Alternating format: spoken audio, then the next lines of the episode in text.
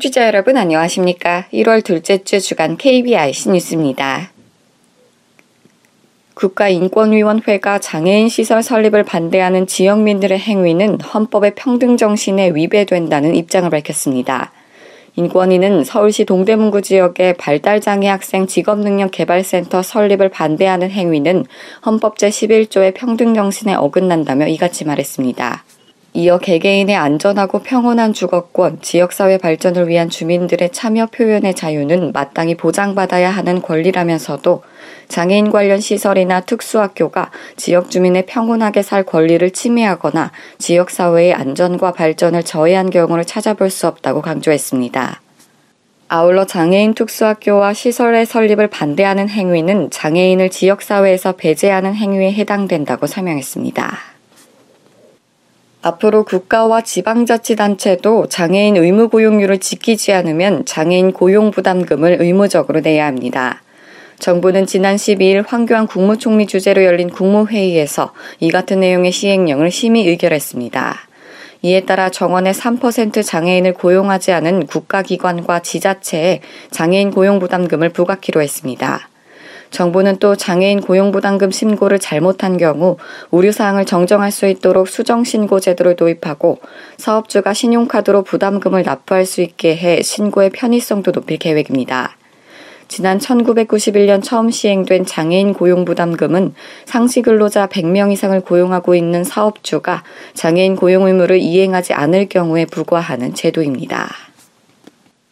장애인 차별금지 추진연대가 지난 8일 국가인권위원회 앞에서 기자회견을 갖고 삼성물산을 상대로 에버랜드 어트랙션 안전가이드북에 시정을 요청하는 진정을 제기했습니다. 희망을 만드는 법 김재왕 변호사는 자유이용권을 통해 본인이 타고 싶은 것을 탈 수 있지만 시각장애인, 정신장애인이라는 이유로 각각 7종, 4종을 자의적 기준에 의해 제한을 두고 있다며 가이드북을 수정해서 누구나 이용할 수 있도록 해야 한다고 말했습니다. 시각장애 당사자 박준범 씨는 사고 나면 대피하기 어렵다, 무서움을 느낀다는 등 근거가 부족한 이유로 제한을 당했다며 에버랜드가 해야 할 일은 사고가 나지 않도록 시설에 대한 점검을 세심하게 하는 것이지 어떤 특정인을 강제적으로 제한하는 것이 아니라고 말했습니다. 이에 대해 삼성물산 관계자는 기본적으로 장애인을 차별하기 위한 것은 아니라면서 롤러코스터들의 경우 대피할 비상로가 있는데 통로가 매우 좁고 경사가 가파르다 보니 장애인분들이 이용하기가 힘들고 다른 이용자 안전도 위협할 수 있다고 해명했습니다. 장애인의 예술 공연이 공공기관의 우선 구매 대상 물품에 포함됐습니다. 보건복지부는 장애인 오케스트라인 한빛예술단을 운영하는 효정근로 사업장을 중증장애인 생산품 생산시설로 지정했다고 밝혔습니다. 이에 따라 한빛예술단의 공연은 정부와 공기업 등 공공기관의 우선 구매 대상이 됐습니다. 무형의 공연이 우선 구매 지정 대상이 된 것은 이번이 처음으로 그동안은 주로 비누와 구두, 화장지 등 형태가 있는 생산품이 지정 대상이었습니다. 복지부 관계자는 예술 공연도 우선 구매 대상으로 넣어야 한다는 요구가 많았다며 구매 대상을 예술이나 서비스 분야로 넓혔다는 의미가 있다고 설명했습니다. 한빛예술단은 시각장애인들로 구성된 전문 연주단으로 문화 소외계층을 위해 활발히 공연 활동을 펼치고 있습니다. 장애 아동과 비장애 아동이 함께 어울려 놀 수 있는 무장애 통합 놀이터가 문을 열었습니다. 아름다운 재단은 장애물 없는 생활환경 시민연대와 함께 서울 어린이 대공원 내 꿈틀꿈틀 놀이터를 개장했다고 밝혔습니다. 놀이터 내 그네는 등받이와 벨트가 설치돼 몸을 가누지 못하는 어린이도 탈 수 있도록 고려했으며 바구니 형태로도 제작해 보호자와 유아가 함께 탈 수 있도록 만들었습니다. 미끄럼틀 역시 내려오자마자 바로 휠체어를 탈 수 있도록 높이를 조절했습니다. 아름다운 재단은 향후 무장애 통합 놀이터 건립 과정을 정리해 매뉴얼을 발간하고 비영리 단체 및 지자체 등에 배포할 예정입니다. 아름다운 재단 관계자는 아동의 놀 권리에 대한 인식이 높아졌지만 장애 아동의 권리에 대한 관심은 아직 부족하다면서 꿈틀꿈틀 놀이터를 시작으로 전국의 장애 아동과 비장애 아동 모두를 위한 놀이터가 확산되길 바란다고 말했습니다. 정주현 건양대 안경광학과 학과장이 오는 3월 프랑스 보르도에서 열리는 제9회 국제장애인 기능 올림픽의 국제심판위원으로 선발됐습니다. 올해 국제장애인 기능 올림픽의 국제심판위원으로 선정된 국내 전문가는 총 32명으로 가구 제작, 도자기, 요리, 컴퓨터, 사진 등 각 분야의 명장이나 교수로 구성되어 있습니다. 정 교수는 각 분야의 최고 전문가들만이 될 수 있는 기능올림픽 심판위원회 선정됐다는 것만으로도 큰 영광이라며 장애인들에 대한 편견을 없애고 그들이 우리 사회에서 더 중요한 역할을 할 수 있도록 최선을 다하겠다고 말했습니다. 국제장애인 기능 올림픽 대회는 유엔이 정한 세계 장애인의 해인 1981년에 시작돼 4년마다 세계 주요 도시에서 열리고 있으며 한국은 지난 1995년 호주 퍼스에서 열린 4회 대회부터 2011년 서울에서 열린 8회 대회까지 5회 연속 우승을 차지한 바 있습니다. 서울 지하철 역사 5곳 가운데 한 곳이 여성이나 장애인 변기가 부족한 것으로 나타났습니다. 서울시의회 최판술 의원은 서울 지하철 60여 곳 가운데 22%가 남녀가 구분된 장애인 화장실이 없거나 남녀 화장실 변기 비율이 1대1에 못 미친다고 밝혔습니다. 현행법에 따르면 장애인 화장실은 남녀가 구분해 설치돼야 하고 여성 화장실 변기 개수는 남성 화장실보다 같거나 많아야 합니다. 한편 서울 메트로와 서울도시철도공사는 지난 2011년부터 해마다 30억 원씩 들여 화장실 개선 사업을 하고 있는 것으로 알려졌습니다. 서울판 도가니로 불리는 장애인 거주시설 인강원의 전 원장과 교사의 실형이 선고됐습니다. 서울 북부지방법원은 장애인에게 준 급여를 빼돌린 혐의로 기소된 전 원장 이모 씨와 장애인들을 수십 차례 폭행한 혐의로 기소된 교사에게 각각 징역 2년과 1년을 선고했습니다.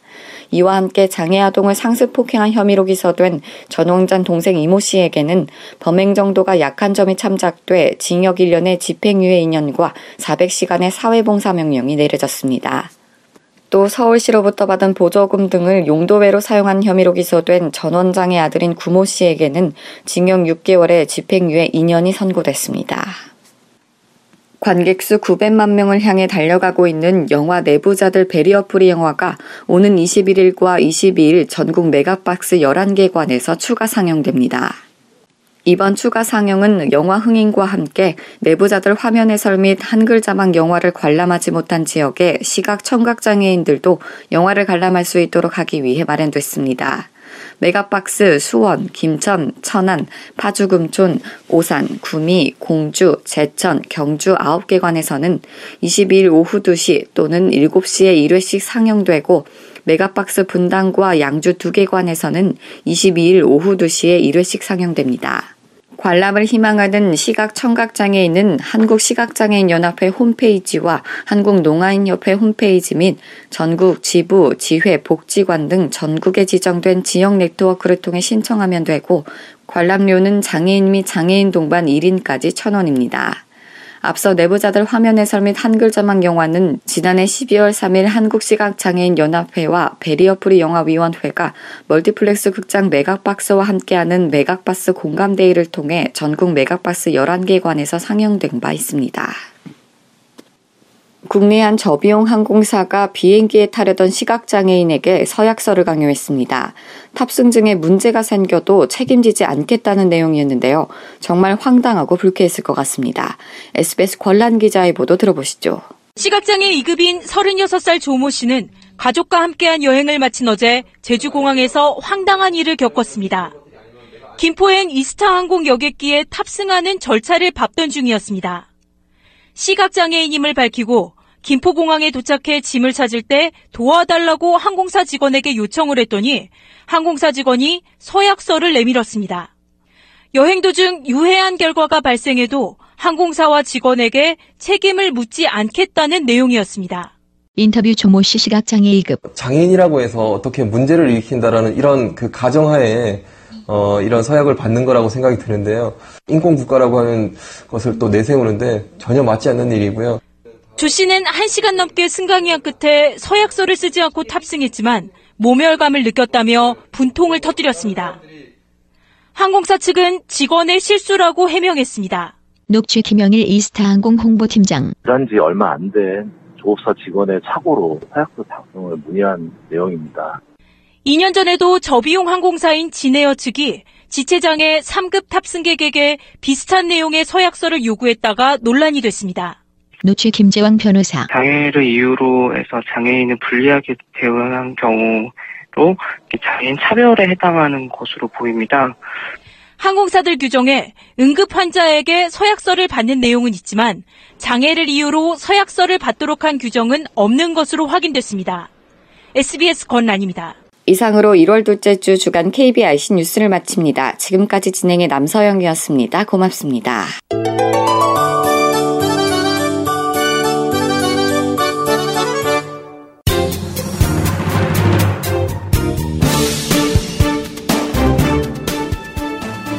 Are you thirsty for useful information or looking for something interesting? Then come here, where everyone can jump for joy. Let's share good information and opinion and swim in the sea of music together.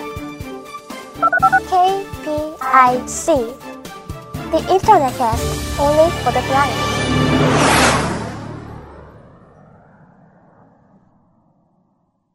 2016년 1월 이번 주는 하상장애인복지관 소식 들어보겠습니다. 여전히 올해도 강사은 사회복지사와 함께합니다. 안녕하세요. 네, 안녕하세요. 네. 또 그 뭐 날이 바뀌는 게 저는 개인적으로 이제 별다른 느낌 없지만 또 청취자분들 입장에서는 또 새로운 해의 또첫 만남이기 때문에 청취자분들이 네. 잠시 인사를 해주시고 한번 해볼까요? 인사 한번 해주시죠. 아, 네, 네. 안녕하세요. 하상소식 청취자 여러분, 새해 복 많이 받으세요. 네. 올해도 어김없이 하상장애인복지관 소식을 전하게 된 기획홍보팀의 강사은입니다. 네, 새해가 된 소감 모두 다 남다르실 것 같은데요. 2016년에도 청취자 여러분이 이루고자 하는 소망과 바람들이 꼭 실현되기를 바라고요. 항상 행복과 웃음이 깃든 하루, 한 달, 그리고 한 해를 보내셨으면 좋겠습니다. 네, 감사합니다. 제가 갑작스럽게 요청드렸는데 준비하신 것만큼 정말 잘 말씀해 주셔서 감사하다는 사실 말씀. 준비했습니다. 네. 네. 감사합니다. 자, 하상장애복지관 2016년 어떤 소식으로 출발할지 궁금한데요. 전해 주시죠. 네, 먼저 첫 번째 소식인데요. 1월 12일 화요일 하상 시각장애인 도서관 소리도서 신간이 발행되었습니다. 자세한 목록 내용은 사서함 3331번 또는 온소리 하상장애인 복지관 홈페이지에서 확인하실 수 있습니다. 네, 이어서 두 번째 소식인데요. 하상 시각장애인 도서관에서 운영하는 시각장애인 포털 사이트 온소리에서 2015년도 연간 인기 녹음 도서 20선을 공지했습니다. 한 해 동안 온소리에 관심 갖고 방문해 주셔서 감사드리며 자세한 사항은 온소리 홈페이지 www.onsori.or.kr 온소리 홈페이지 공지사항란을 확인하시거나 02-560-4286 560-4286번으로 문의해 주시기 바랍니다. 네, 이어서 마지막 소식입니다. 우리 복지관 학습지원센터에서는 2016년 지혜롭고 영민한 붉은 원숭이의 해를 맞이하여 초등학교 5학년에서 고등학교 3학년 시각장애 학생을 대상으로 자기 주도적 기초 학습 지도, 찾아가는 공부방 프로그램을 진행합니다. 프로그램은 2016년 3월부터 12월까지 10개월간 진행되며 학습 지도뿐만 아니라 멘토링을 통한 정서적 지원 등도 함께 이루어질 예정입니다. 신청은 1월 22일 금요일까지 하상장애인 복지관 홈페이지 모집 활동란을 참고해 전화 02-560-4297, 560-4297 또는 이메일 hasang 숫자 90 골뱅이 하상.org로 접수해 주시면 되고 이와 관련한 자세한 안내가 필요한 분들은 학습지원센터 02-560-4290에서 7번 560-4290에 서 7번으로 문의해 주시면 되겠습니다. 풍성한 결실을 듬뿍 거둘 수 있는 찾아가는 공부방에 많은 기대와 관심을 부탁드립니다. 네, 이번 주 하상 소식은 여기까지입니다. 네. 참 2015년에 또 많이 들었던 도서들을 확인할 수 있는 소식들 전해 주셨고요. 또 찾아가는 공부방 얘기까지 함께 나눠봤습니다. 많은 분들이 관심과 참여 부탁드리겠습니다. 자, 올해도 첫 번째 방송을 했는데요. 계속해서 앞으로도 좋은 소식 많이 들려주시고요. 저희는 또 1월 넷째 주에 뵙도록 하겠습니다. 오늘 말씀 고맙습니다. 네, 감사합니다.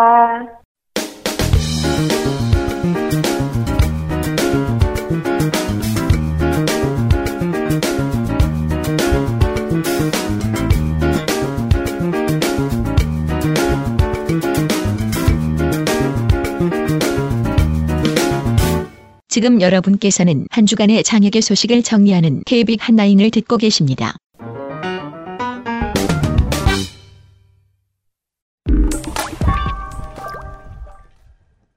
안녕하세요. KB 카톡에서는 청취자 여러분과 같이 고민하고 최신 정보를 전하는 글을 매주 선정해서 소개해드리고 있는데요.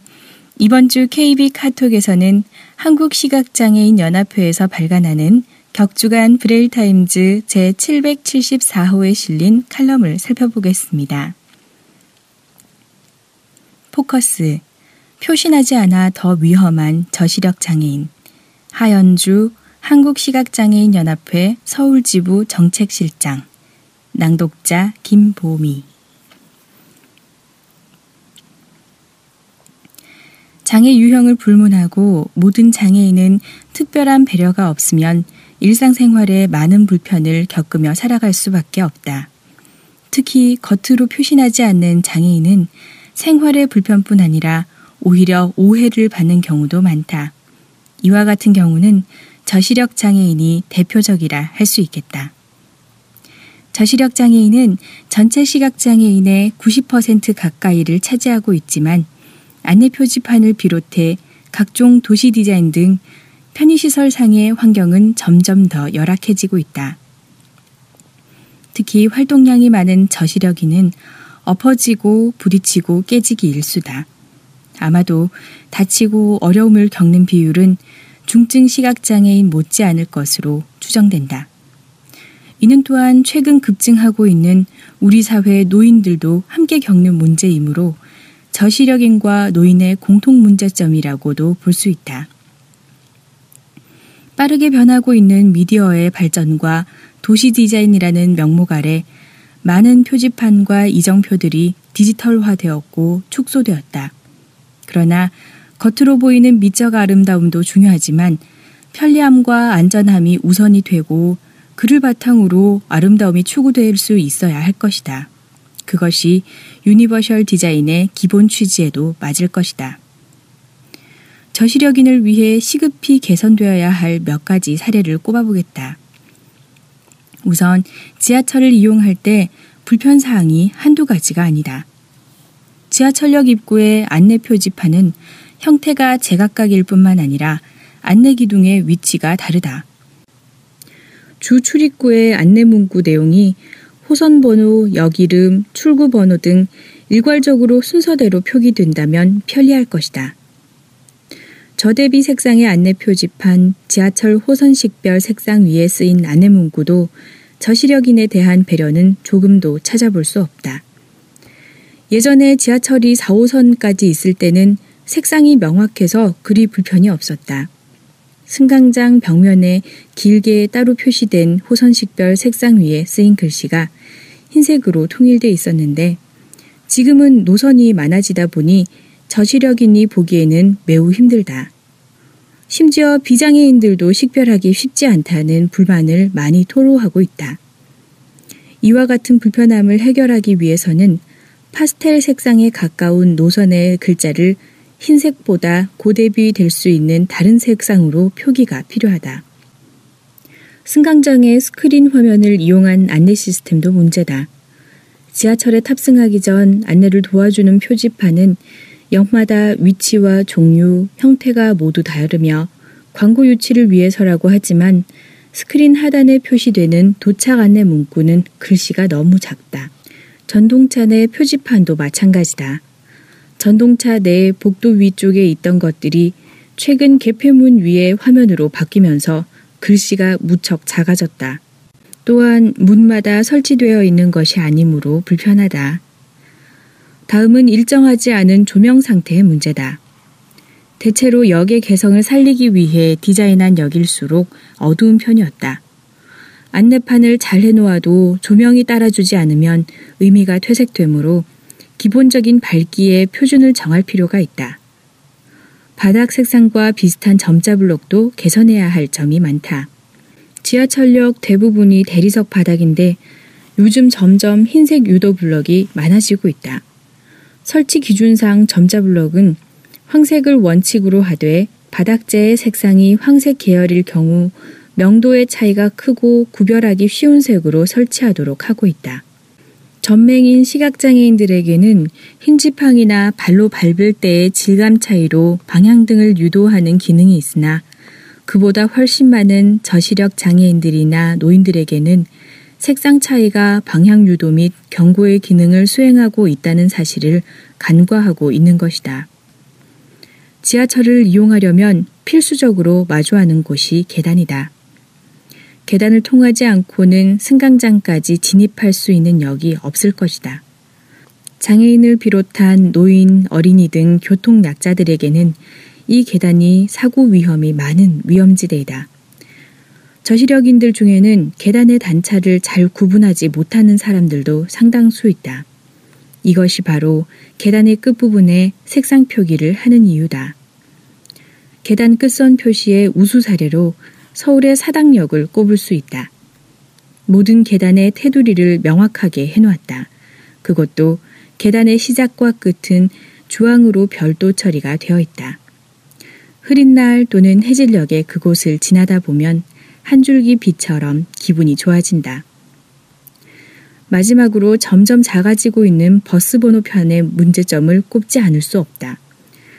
글자 크기를 줄이는 것이 도시 미관에 얼마나 보탬이 되는지는 몰라도 저시력인들의 민원 내용 중 상당수가 버스 번호판 크기에 집중되고 있다는 점을 보면 이 문제가 얼마나 심각한지를 알 수 있을 것이다.